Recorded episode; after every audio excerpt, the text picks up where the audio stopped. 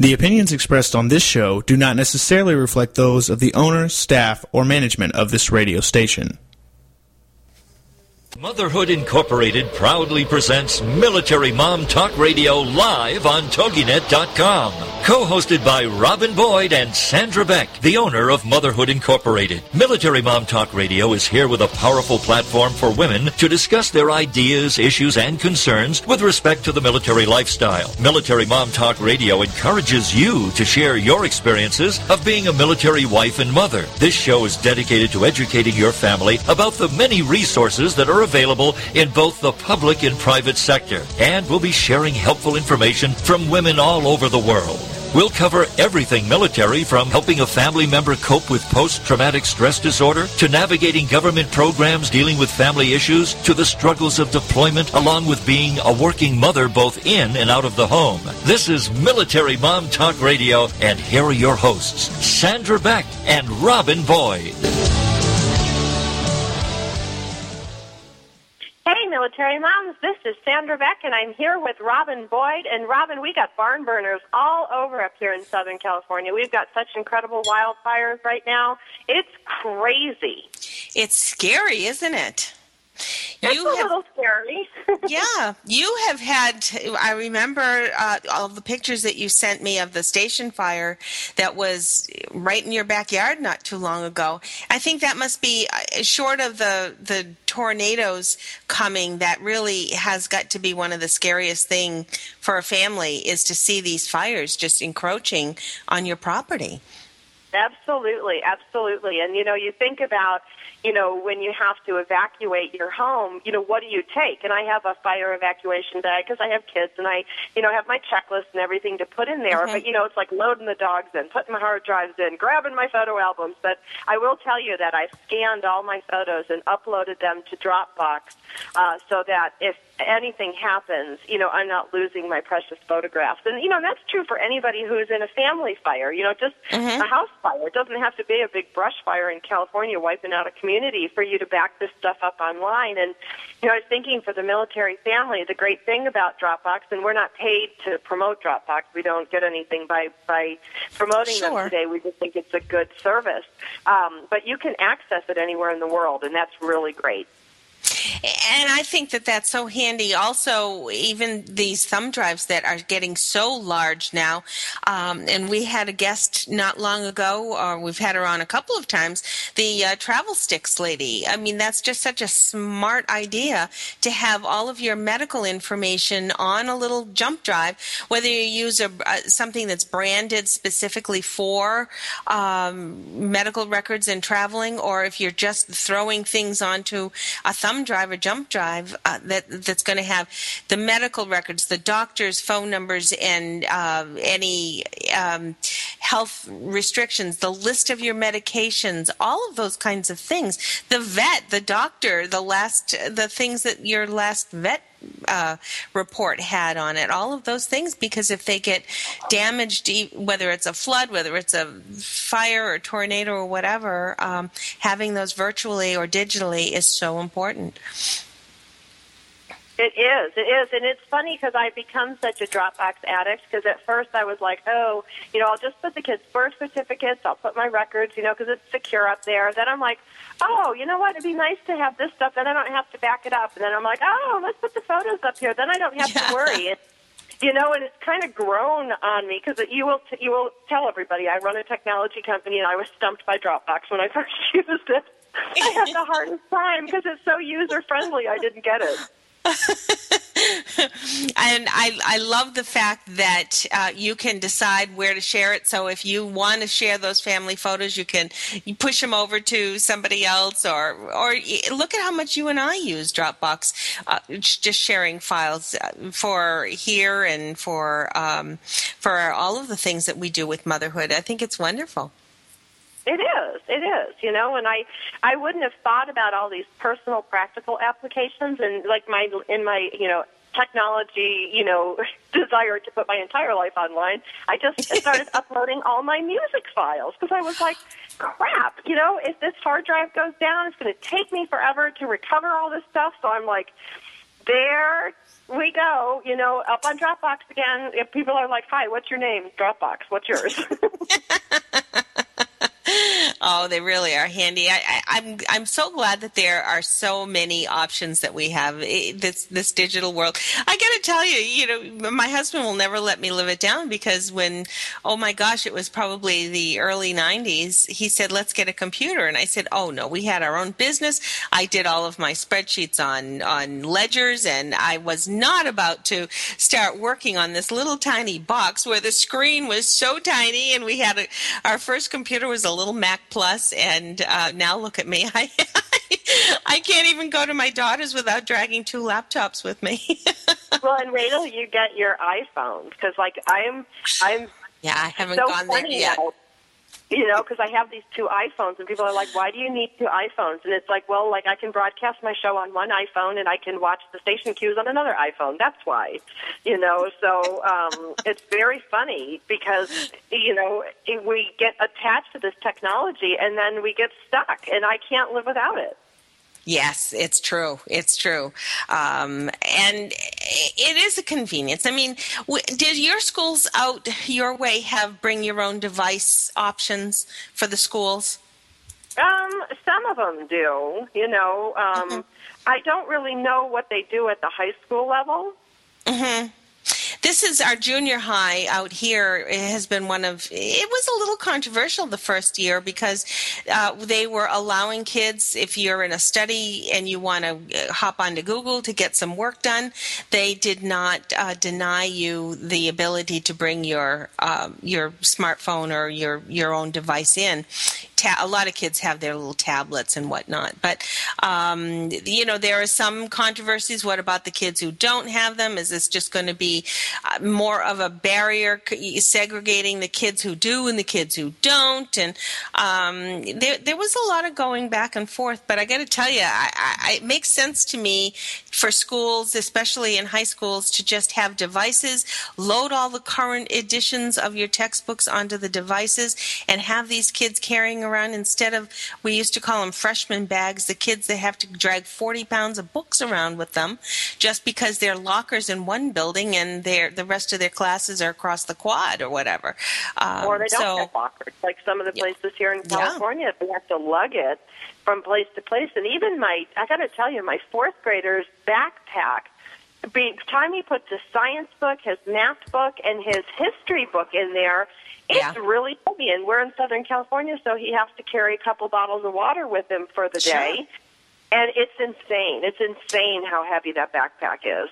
And so here we have pediatricians saying that your children should not be doing this, and yet the schools are requiring it of them. So talk about a controversy or a contradiction. I mean, it's um, yeah, that's that's something. we'll we'll have to get into a big debate about that another day. I think. We do, we do. Well, they remind me of the mountain firemen or the guys getting on the plane going to deployment. Um, you know, they've got everything they need in this backpack that they carried mm-hmm. around.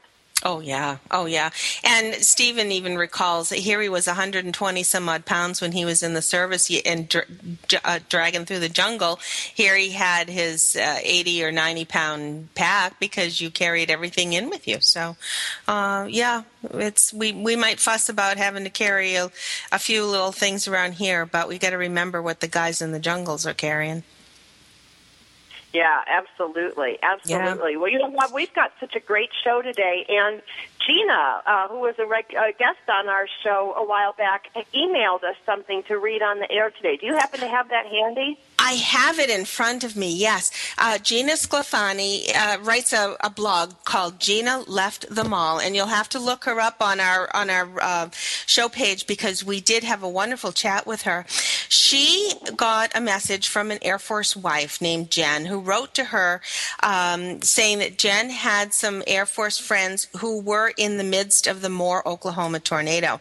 They lost everything, and one of the things that they lost, one of the treasured pieces that they lost uh, was an autographed picture of Peyton Manning.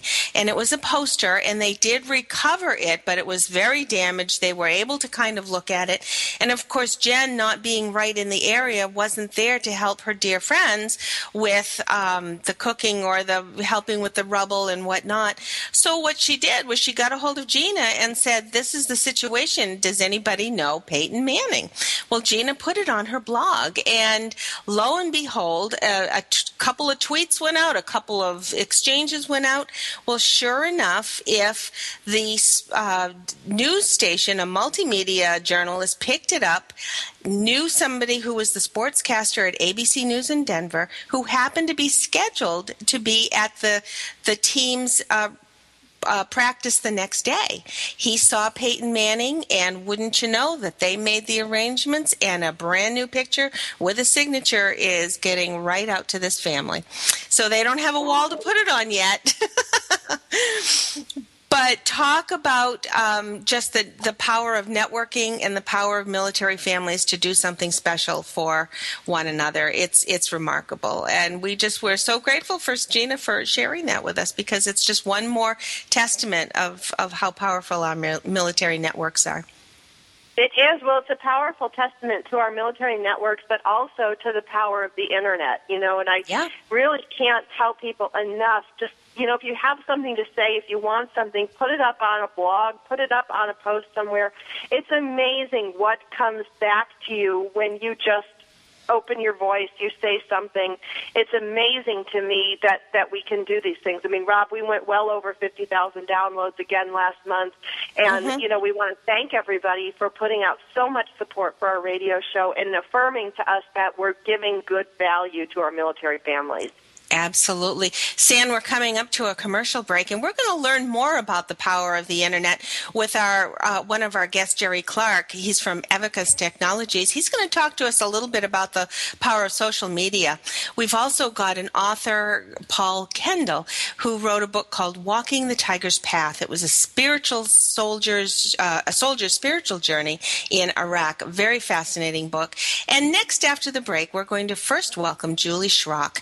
She wrote a book called Missing Max Finding Hope After My Marine Son's Death. Talk about an emotional segment. I want everybody to really tune in and listen hard because, as much as none of us want to hear this ever happening to us, if we are ever faced with this, the uh, inspiration that this woman has given so many people will, will certainly touch your heart. Be back in a moment with Sandra Beck and Robin Boyd on Military Mom Talk Radio.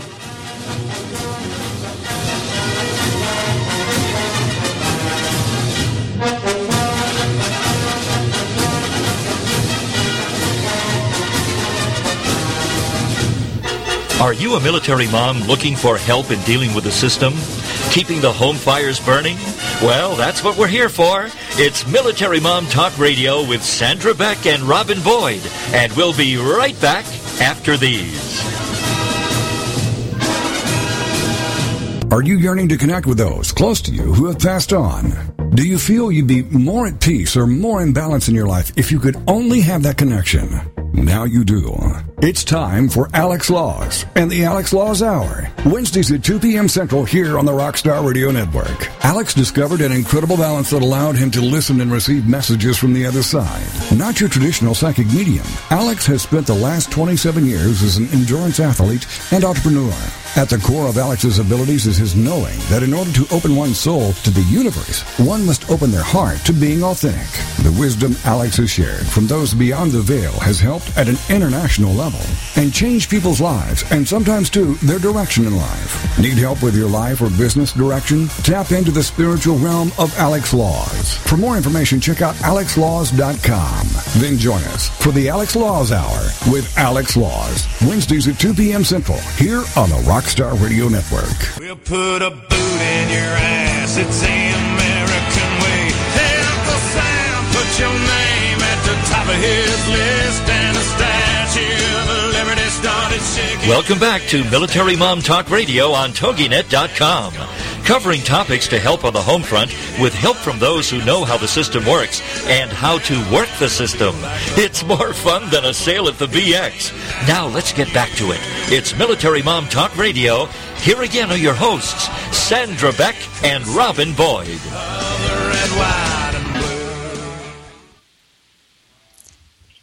Military moms, this is Sandra Beck, and I'm here with Robin Boyd. And Robin, we've got a very, very wonderful and emotional segment coming up. We're welcoming Julie Schrock. She's the author of Missing Max, and uh, her experience finding hope after her Marine son's death, and her experiences as a mother of a Marine uh, son who was deployed and killed in Afghanistan was an amazing, amazing, beautiful, painful, painful book to read. I think it's going to help a lot of our military families who are coping with loss. Absolutely, I, it's a, it was an emotional book, but I felt very empowered afterwards. So I'm I'm uh, hoping that everyone else will as well. Well, thank you. I Thank you. Julie, you wrote a wonderful book. I got to tell you, I felt your emotions just along with you as I read this book. Your fears, your your just everything. It was really, really an amazing, amazing work. Well, thanks. I appreciate that very much. Are you there? Oh, yeah, yes. yeah, I'm here. Oh, okay. No, I appreciate you saying that, especially you know just on the heels of Memorial Day. This must have been very difficult for you. Um, although, are you finding that network still strong of, of people in the military community who are still around you? Um, it's it's siphoned down a little bit, but only I think what the result is the people who were closest to Max yeah, are are definitely still in in communication with us, and that means a lot. I just got a uh, video from a guy that was serving with him in Iraq, and it was during a sandstorm, and he just said he just wanted to share, you know, um, just a goofy little thing that that Max was doing, and it was sweet to see. Oh, and, I'm sure things like that will trickle in. Um, Right. It, it sometimes maybe six months or a year later, and somebody will be moving, or somebody will be back from deployment and say, "Gee, I, I'd love to." Uh, look up this person and um, and they may just be in touch with you tell us a little bit about max did he always want to be a marine The first time I heard about it was on uh, 9/11, and he was in the eighth grade. And he said, "Mom, if I was old enough, I'd sign up." And I can remember saying, "Well, honey, as an American woman, that makes me very proud. But if, as your mother, it scares me to death." you know, you know. But he um, and didn't talk about it much after that. But then next thing I knew, he's uh, he's talking about signing up, and I tried I tried to talk him out of it. I, you know, at one point we were at dinner, and I'm like, "Why are you doing this?" And he said, "Well, you know, they pay for college." And I said, "Well, hon, I'll write the check. That's not why you joined the Marines." You know. yeah. it is difficult, I think, as a mother, and I think both Sandra and I have talked about this. We both have sons. Uh, mine is an adult son; she still has younger boys. And San, don't you agree? This is this is what's um, difficult, I think, for any mother, whether it's you have a girl or a boy. If they decide to enlist, that's scary. It's scary, but I think one thing that I've experienced is um, I've met families who have lost a child not due to military, whether that be an accident or health reasons. And I kind of sit back and think, you know, Max signed up for this. We kind of had a clue and some little bit of a say that, you know, he was putting himself in danger and knew it. There's there's young people getting into a car and just never making it home, and that's you know, it all the result is sad no matter what. But I think of that and think, oh, you know, there was no way that you could that those parents or people could have ever expected that. Yeah, yeah. Now, uh, Julie, did you ever think you would be writing a book, much less writing a book on this topic? no, no, and and I do give presentations. And there was one time I was in front of a group of people who were aspiring writers, and I was just like, this is almost insulting for me to be addressing these people because I have I'm a person who wrote a book. I'm certainly not anybody I would consider to be an author. You know. I think you know, your book is going to help an awful lot of people. I think because you encourage everybody to live your life that's focusing on making that person proud. Like in this case, Max has just got to be busting a gut, you know, in heaven, just so proud of his mama to take this information and put it out there for everybody to learn from and grow from. You know, I just I just think that's amazing. What do you think Max would be saying about you right now if he heard you on the radio or was reading You know- your book? I mean, what would he think? I don't get that question very much, but I remember the first time I got it because in the book I write about how if if Max had two minutes and could come back and talk to me, and I wasn't allowed to say anything, what would I want to hear him say? And somebody posed the question to me, what if that was reversed and and you were the one talking and he couldn't say anything? And I can remember thinking, it kind of took me back, and I'm thinking, I want, I would want him to know that I get it now. I didn't initially because I'm like, we were, I was a single mom for many years, and Max and his brother Ryan and I were a real tight unit. So I always wondered, at what point did the Marines supersede Ryan and I? You know, mm. but I've met so many, you know, peop young Marines and friends of his that I would want him to know that he was always so protective growing up, and that protective nature just as he got out in the world overflowed to other people. He was doing what he always did, but the circle was smaller. So I would just want him to know, you know, not to worry about me, and that that I understand what why he did it. Tell us what his duty was. He was a um, working dog handler. So when he was in Iraq, his dog would sniff out the bombs and the bad guys. And in Afghanistan, his dog was trained to sniff out Im- improvised explosive devices, IEDs. And Fenji, his dog, actually did. Um, she had sm- sniffed out four that morning. But it's like Max always said: as soon as you know the bad guys figure out that the Marines have the components of the bombs they're currently making, they switch them out. And plus, he was on top of an IED that was remotely controlled, and those are different devices. So, uh, but that's what that's what he was over there to do. And you know, go ahead. And how much how much of his um, accident did you want to know, and how much did you not want to know? I, I can only imagine that that would have been as much as you wanted to know everything right immediately and be with him. There must have been something like, "Oh, please, I just I just want to know that he didn't suffer." Oh my goodness! Um, it trickled in at the beginning, and um, I, I, when I speak, I say, you know, I'd been told you're not going to find out any of this in a military report. And Max lost both of his legs and his right arm immediately, so we knew he was a triple amputee. But we had two days of thinking that he was alive, and they were, you know, doing everything they could to get him back to the states. Um, but then you, the most amazing, many, many amazing things have happened. But one thing that is the one of the most most is just through sheer coincidence, or in my in my mind, absolute faith. The combat field surgeon came across my path and came over to the house and and talked to us. And one thing he made very clear was that Max's mind was gone immediately. Uh, that was a huge piece for me that he really never knew what hit him. But that's such an unusual meeting because combat field surgeons do not want to meet the families of soldiers they work on, and they definitely don't want to meet families of uh, soldiers who have died. Wow. Julie, having gone through this experience with Max, for other parents that are listening today who are going through the same experience uh, as you did with your son, what kind of advice do you have to give them uh, as you go on your journey and you've walked the path before them? You know, the word advice kind of scares me because I would hate to put myself into this position where, yeah, listen to me because I know. But what I would say in terms of what works for me is, uh, you know, I have a very strong faith, but also we talked about things. You know, but when before Max left for Iraq, you know, we talked about what do you think happens when you die. And it wasn't just like, you know, even if you don't share my faith, if I would be telling people, have these conversations. just to find out so you have, you know, some something to grasp onto after they've left, even in terms of do you want to be cremated or buried? I'm so glad I'm not sitting there at this highly emotional time of life thinking, well, gee, do I bury them or do I burn them?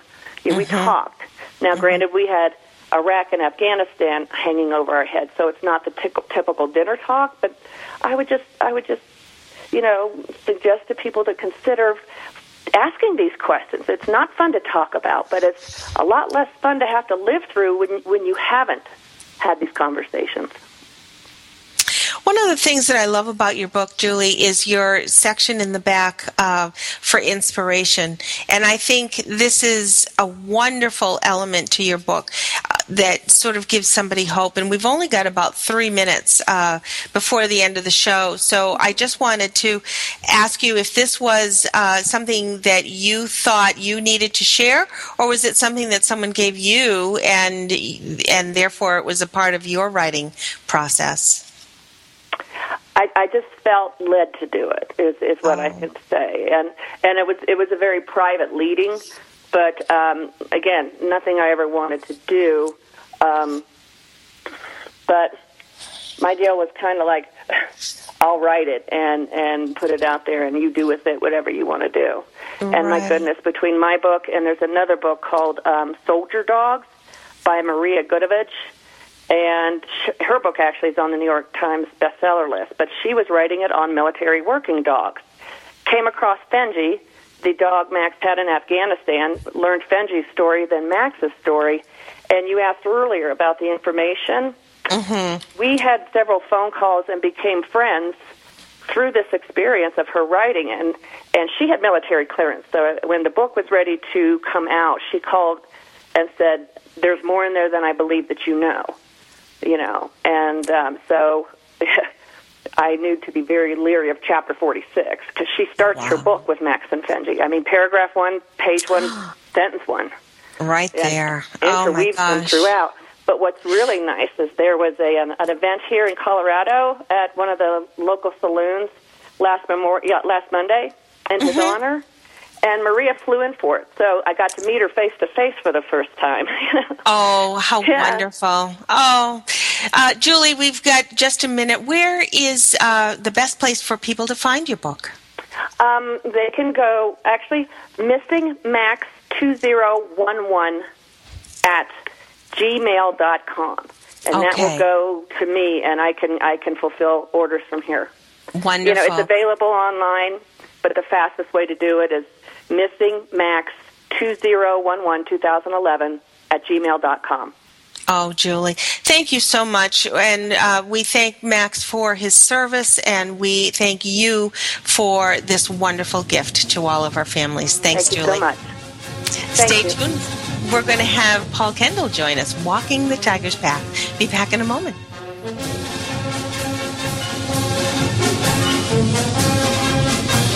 Are you a military mom looking for help in dealing with the system?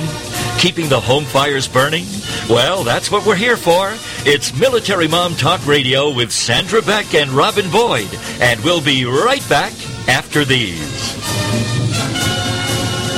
Do holidays and celebrations get you down and leave you feeling frazzled? Then join Sandy Fowler and her guests on Heart-Filled Holidays every Monday at noon, 11 a.m. Central on TogiNet.com. Sandy will help you discover the secrets to having the celebrations you've always dreamed of while adding fun and meaning to your life. From Valentine's Day to Christmas to special family events, Sandy Fowler will show you how to put the fun and meaning back into those special days by taking a look at what we can do to turn the upcoming holidays into cherished memories and show us how to allow it to intertwine with everyday life. For more on the show, Sandy, and to receive Sandy's Holiday Happiness booklet, go to heartfilledholidays.com. Then get set to discover the secrets to creating happy holidays and happy everydays by joining Sandy Fowler and her guests on Heartfilled Holidays every Monday at noon Eastern Standard Time on TogiNet.com. Second chances. We all deserve them. And we are all worthy of them. Second chances. With your host, Midge Noble.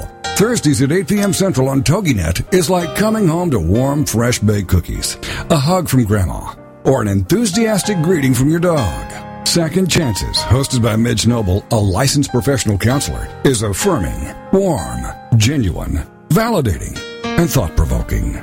Second Chances is a place to be heard, a place to laugh, a place to cry, and a place to be seen. For more on Midge and Second Chances, check out MidgeNobleSecondChances.com. Then be a part of a show that will change how you think, how you feel, and what you do. Give yourself the gift of second chances and see where it will take you. So take a deep breath, open your heart, open your mind, and join host Midge Noble for Second Chances.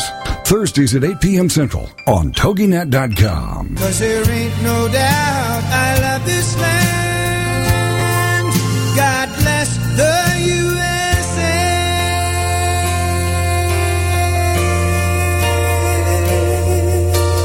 Welcome back to Military Mom Talk Radio on TogiNet.com. Covering topics to help on the home front with help from those who know how the system works and how to work the system.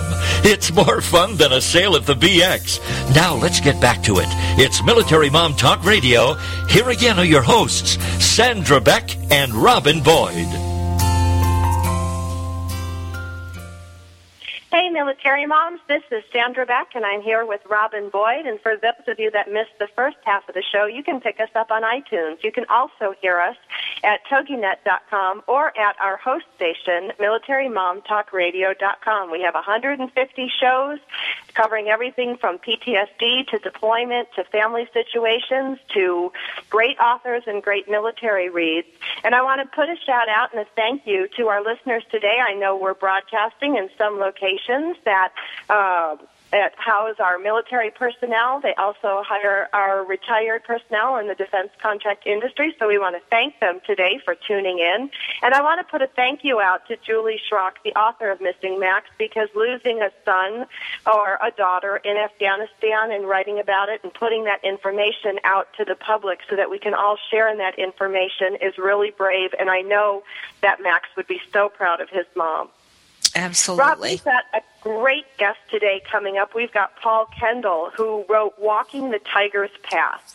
And this is a really interesting book, Rob, because it's a spiritual journey that puts you on the ground with National Guardsman Paul Kendel as he faces roadside bombs, ambush, and potential suicide bombers while he patrolled in the Triangle of Death outside in Baghdad in 2005. And it's just a really, really great read. And I'm so happy to welcome Paul to the airwaves. Hello? Do we have you, you. Paul? Welcome. Hi. Hi. Thank you for having me. Hi, Paul. It's- so it's a I got to ask you, um, what led you to take this um, these experiences?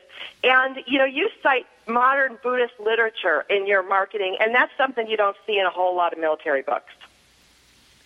No, no, you you really don't. But um, the the path that I took as was the the Shambhala the Shambhala Buddhism that I much, of what I was reading is it's within Buddhism, but it's not as traditional. It's more secular. It's more meditation and mindfulness um, based. Um, the American military has been experimenting with with meditation um, practices to to help with PTSD and you know and, and veterans as well. So it was it was more secular in nature, not quite as traditional Buddhism, but um, but yes, it, it, the Buddhist Buddhism element was certainly not something you find in most war books. I guess you should say. no, no, it definitely is not. Um, how did you come up with the title? What does that mean, Walking the Tiger's Path? Well, it, it's odd. I'm I'm in Boulder, Colorado at the moment, and yesterday I was at a talk and book signing, and the the, the main Tibetan leader, um, you know, he comes from Tibet, um, Sakyong Mipam Rinpoche, and that's kind of exotic sounding names, but he was in Boulder giving a, a talk and a and a book signing on his new book called the Shambhala Principle, and I've met him before. Um, he actually, within a couple of weeks, I was in Iraq. He sent me an email of support. Um, that kind of connected me to this whole Buddhism lineage and, and the teachings. Um, so, like I said, I'm here now, and that that whole um, the whole Buddhism uh, element was, like I said, I'm here, and that you know connected straight through with that, his teacher um, as my teacher, and that just you know that provided that that that uh, you know that that connection, like I said, of support that I needed.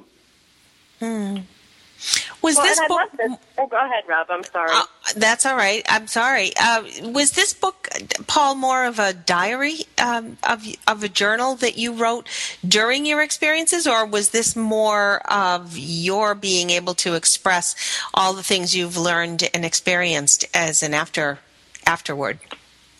Well, yes. I mean, like like you said, you you know the the title "Walking the Tiger's Path." Um, it's it, within Tibetan Buddhism. The tiger's path is the path of discernment, basically, and and the the Sakyong Mipam Rinpoche in a previous book, the the most influential one that I was reading while I was over there was "Turning the Mind into an Ally and, and Ruling Your World," and he talks about the path of discernment and the, this this tiger's path that you know every you know you, every step you take you have to use use discernment to you know you don't want to jump into into things without thinking first. And when I came back from Iraq, I realized that much of my life there in Baghdad was, you know, trying to get a lay of the land, walking, you know, using discernment to survive each day. You know, you had to worry about IEDs. You had to pay attention to all these possible dangers. And you didn't want to overreact because there were innocents that could be killed in the process. So you really had to use mindfulness. You had to use discernment and to, you know, you didn't want to inflict harm on, on, on innocents or, you know, danger to your fellow soldiers or yourself. And you really had to think before you acted. And I didn't, it all kind of coalesced and came together um, when I came home. And I, I just, I realized I was reading the book again, The Ruling Your World, and I was reading about the tiger's path, and I went, hey, that epitomizes my whole job there in a sense. You know, I had a mission to do, but I also had to, you know, I, we were there to help people. So, you know, the path of discernment um, really kind of epitomized the whole mission in, in, in a sense. And I realized, hey, this is a good title for the book. Now, what was your um, position over there for our uh, listeners today who aren't familiar with your work? You're a National Guardsman. What uh, can you give us a little rundown of your career? Uh, sure. I, I I currently live in Jacksonville, Florida, and I joined the. I lived in California for many years, and I've been in the National Guard out there for over ten years. And uh, I moved my family out to Jacksonville, and I joined a guard unit in in Georgia that I thought they said it wasn't going to go anywhere, that they weren't going to deploy. But as it turned out, that one of the worst places in, in, in Iraq and Baghdad needed a filler unit between two, the 101st Airborne and the 10th Mountain Division, and they had no filler people for that six month gap. So they picked the Georgia National Guard out of the blue and stuck us into one of the worst places um, in Iraq, which most National Guardsmen didn't actually really.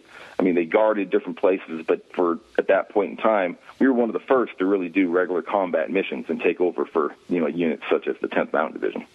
And you know, we patrolled Southwest Baghdad.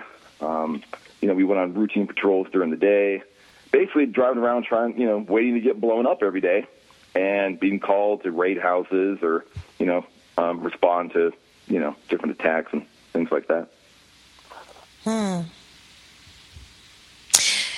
Do we do do you have uh, a, a timeline when you really began to uh, read Sham, Shambhala's uh, philosophies? As far as was it once you were over there, or was had you always been a, a participant and a reader uh, of the of this philosophy?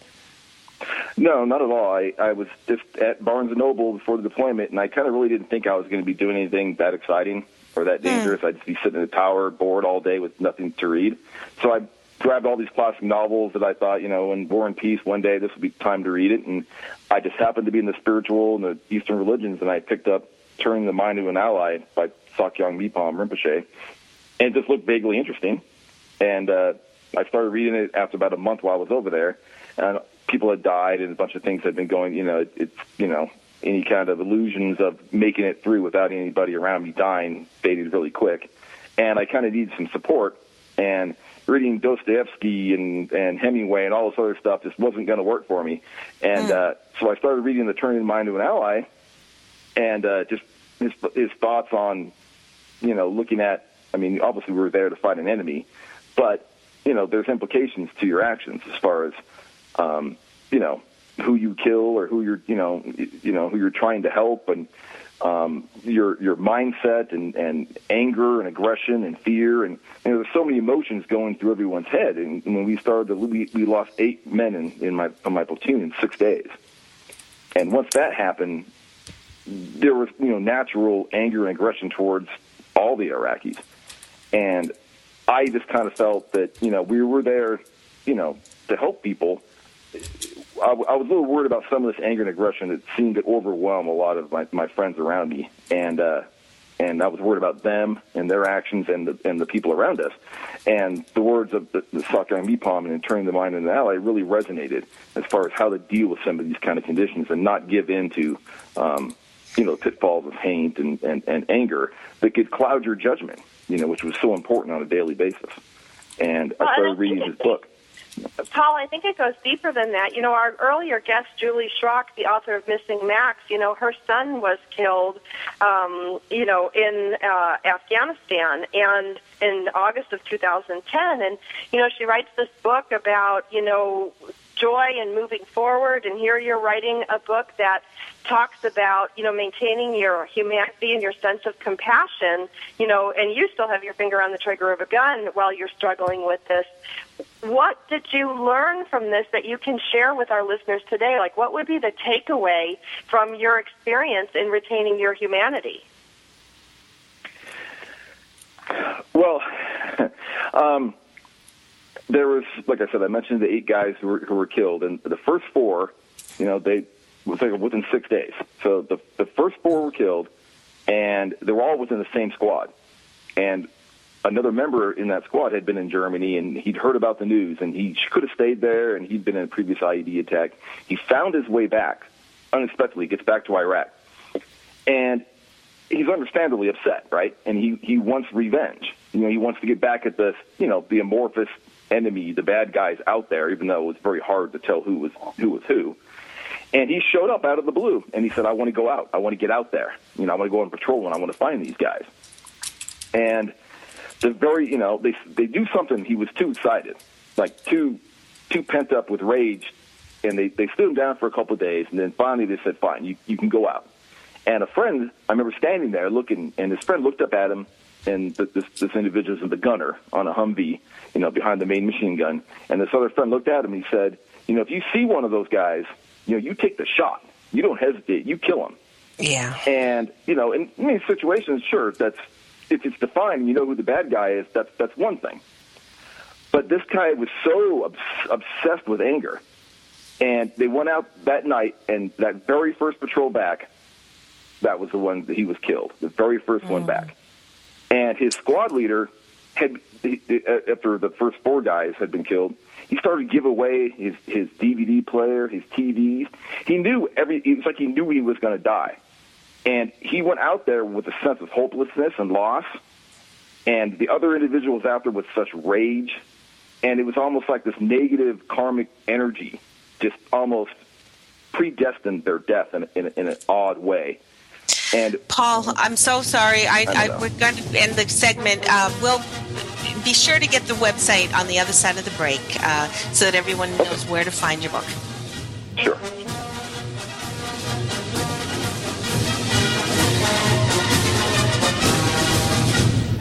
Are you a military mom looking for help in dealing with the system? Keeping the home fires burning? Well, that's what we're here for. It's Military Mom Talk Radio with Sandra Beck and Robin Boyd. And we'll be right back after these.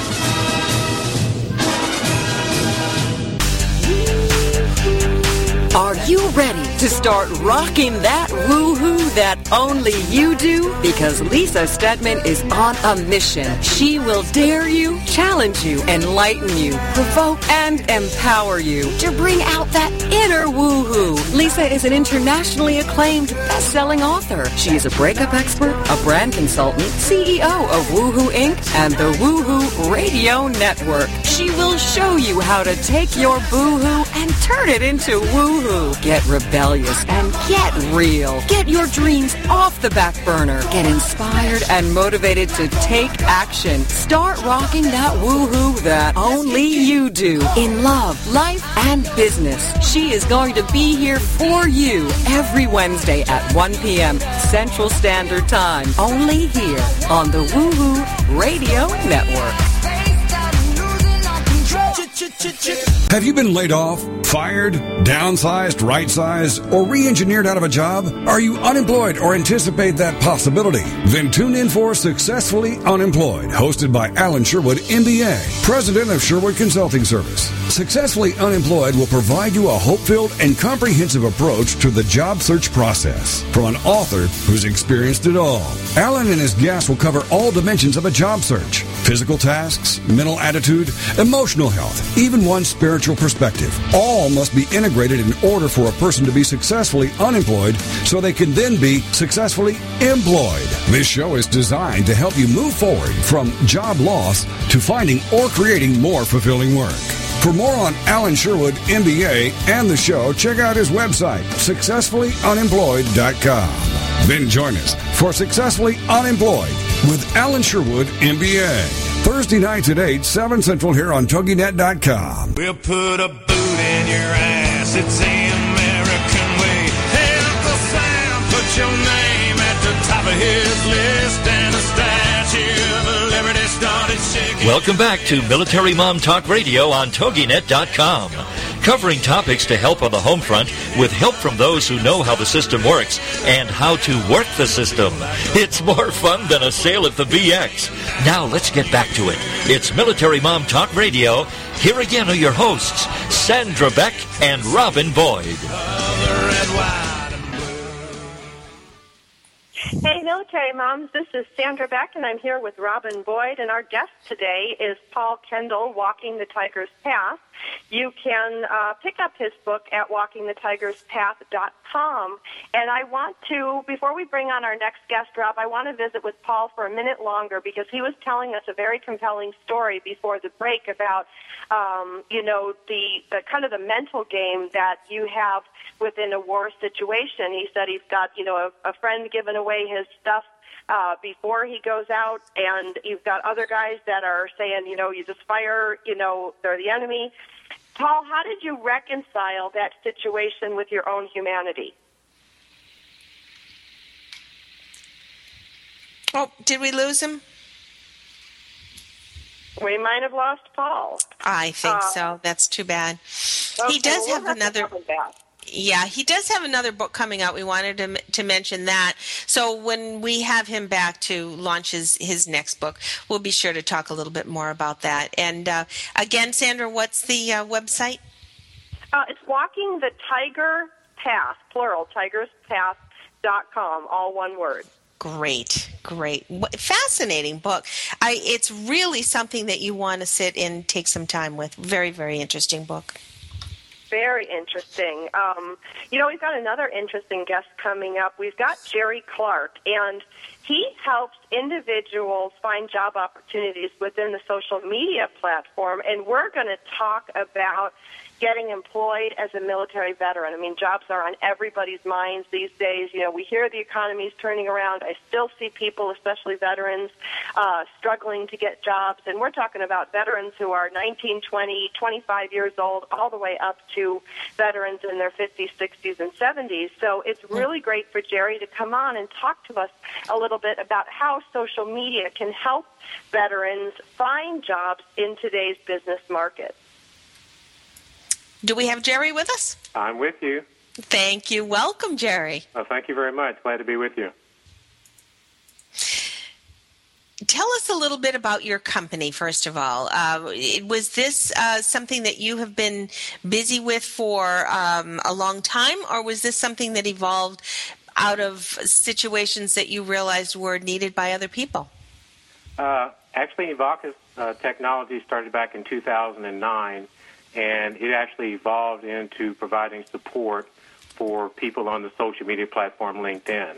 Uh, we always had the vision of wanting to help support individuals uh, however we could, and LinkedIn just just fell in our laps, and it was just a perfect fit for us just trying to help people out in the marketplace. And by LinkedIn being the world's largest professional network with over 200 million members, it just made sense that you know that's the place we wanted to be. Hmm. There, I know that everybody's heard of LinkedIn, and I'm sure everybody has sort of um, maybe even set up a profile, but maybe don't realize the power of LinkedIn. Maybe give us a little reason why we should be looking at LinkedIn in a different light. Sure. Uh, there are a number of different social media platforms out there Twitter, Facebook, LinkedIn, etc. But LinkedIn is really the place you want to be if you're an actual job seeker.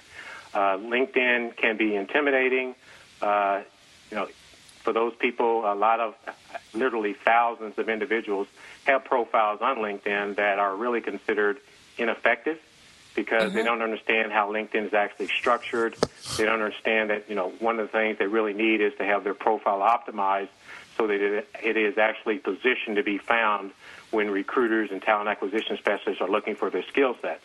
And in addition to be positioned, also what I call outbound activity, and you as an individual doing work on your side of the fence and actually promoting yourself and getting yourself out there to be known. Now, when would they they start this? Would you recommend that our service members, you know, put this stuff on LinkedIn prior to leaving the service? Should they do this while they're on active duty, looking, knowing that they're going to, you know, finish their military career? When do you start this? Uh, yes, you can start it early, absolutely, especially for people who are doing transition to transition type activity, going from one position to another.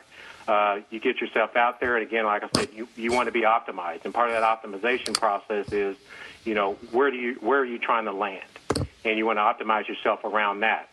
Uh, you can get get yourself known out there uh, within different areas so that uh, you can find out what industries are in the area you want to be. A lot of people graduate from from uh, college and they want to stay in their area. Uh, other people want to move back to where their family members might be because they're getting up in age. You know, everybody has a different reason, and that's why we we have to spend one-on-one time with each individual to actually help optimize them based on their their requirements. But we also want to reverse engineer what we're doing in order to fit what that job seeker is actually looking for. Hmm. Now, how does the MOS relate? Like, you know, we see these skills translators on time. You got your MOS that you did in the military. How does that translate to civilian work? Do you find that those are helpful, or do you find it better to work with a one-on-one person? Uh, well, what we do is we work one-on-one because I've been asked that by a number of post-secondary schools. You know, can you come in and just help everybody in a, in a classroom setting? And the answer is no. It has to be a one-on-one uh, interaction in between uh, one of our people and that individual because their needs are specific to them. Uh, I mean, there are a lot of different translating applications out there. I know the, the banks and other places use that. And I'm not saying anything's wrong with that, and that kind of helps the actual employer understand exactly what they're getting, but also help that military person kind of speak the civilian life as well to understand where their skill sets fit. But once you out, get out there on LinkedIn, you, you, you want to make sure you understand basically the ground rules on how that thing is structured. What are your limitations? And then position yourself or create that foundation so that you can be found and then build on top of that. I when I do presentations, a lot of times I say it's kind of like building a house. You want to create your foundation first and then put up your walls and the roof. And same thing on LinkedIn. You have to create that foundation and build on top of that, and then you'll position yourself to be a, a lot stronger and to, to uh, have that competitive advantage over a lot of other people that are out there seeking that same position that you may be going after. Would you say that LinkedIn is a place to put sort of everything in the world that you've done, or is it similar to a resume that you want to stick to the key elements that you're you're really targeting as far as your next career move? That's a good question. I've, I've seen a lot of posts from people that say, "Oh, just take your resume and dump it in your profile, and you're good to go." Well, that's one of the biggest mistakes you can make on LinkedIn. Uh, you want to actually take your profile and you want to tell a story you want to make sure people know who you are and what you're all about. It's really more personable uh, to a point to where if I'm a recruiter or a talent acquisition specialist and I'm looking for your skill sets, you know, I'll read your profile. You know, when I finish reading it, there needs to be a call of action. Now that I've read it, what do you want me to do? And is it uh, written in such a way that I want to connect with you? And that's the end result. You want them to connect with you. You want them to reach out to you and make an offer to you. You want an interview. You know, so being found is, is one thing, But once they read your profile, then making them want to engage with you is the other thing. So getting that search engine optimization piece in place, positioning yourself to be found, and once they find you, getting them to engage with you, and then you're off and running. You're in a pretty pretty good position. Mm. It really puts it in a whole different light. Jerry, tell us what your slogan, re engineering wants with needs, really transcends. Yeah, uh, what that means is you want to create your profile in a way that really matches what that recruiter and talent acquisition specialist is looking for. You want to create it from their perspective. So when they go out and search, and they taught, and a lot of them are taught how to search for employees to fill positions.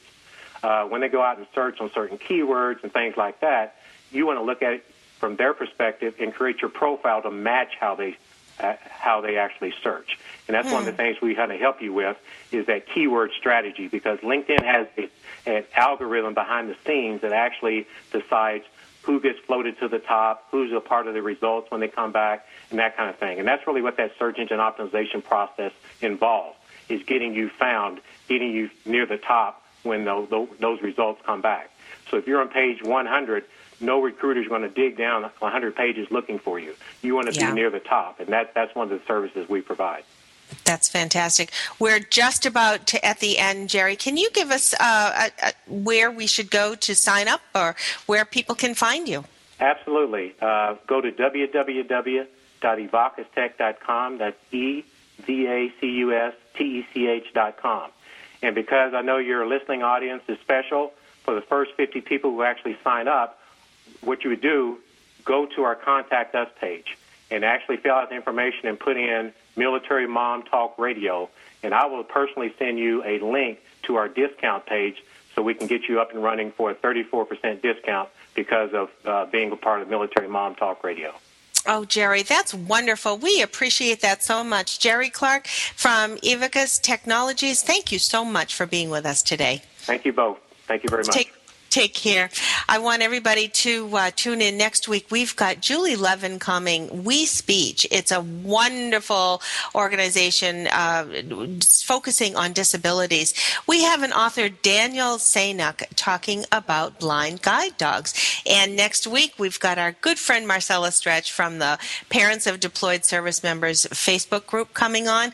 You won't want to miss that. We always love all of our pods v- listeners, and we love it when Marcella comes on because she always has something wonderful for military families. We want to thank Julie Schrock for being with us earlier today. Missing Max, Finding Hope After My Marine Son's Death, a, a very touching book. Uh, thank you to Paul Kendel, Walking the Tiger's Path. And we want to say thank you to Jerry Clark from Evacus Technologies with us talking all about LinkedIn. A, a lot of awareness that, you know, you just don't think about, but when you're a military family and you're not sure where you're going to be, the best way to make sure that you're prepared for your next move is to have everything right there on LinkedIn. So definitely take him up on his offer. He's looking out for Military Mom Talk Radio listeners. Tune in next week to Military Mom Talk Radio and catch us on the web.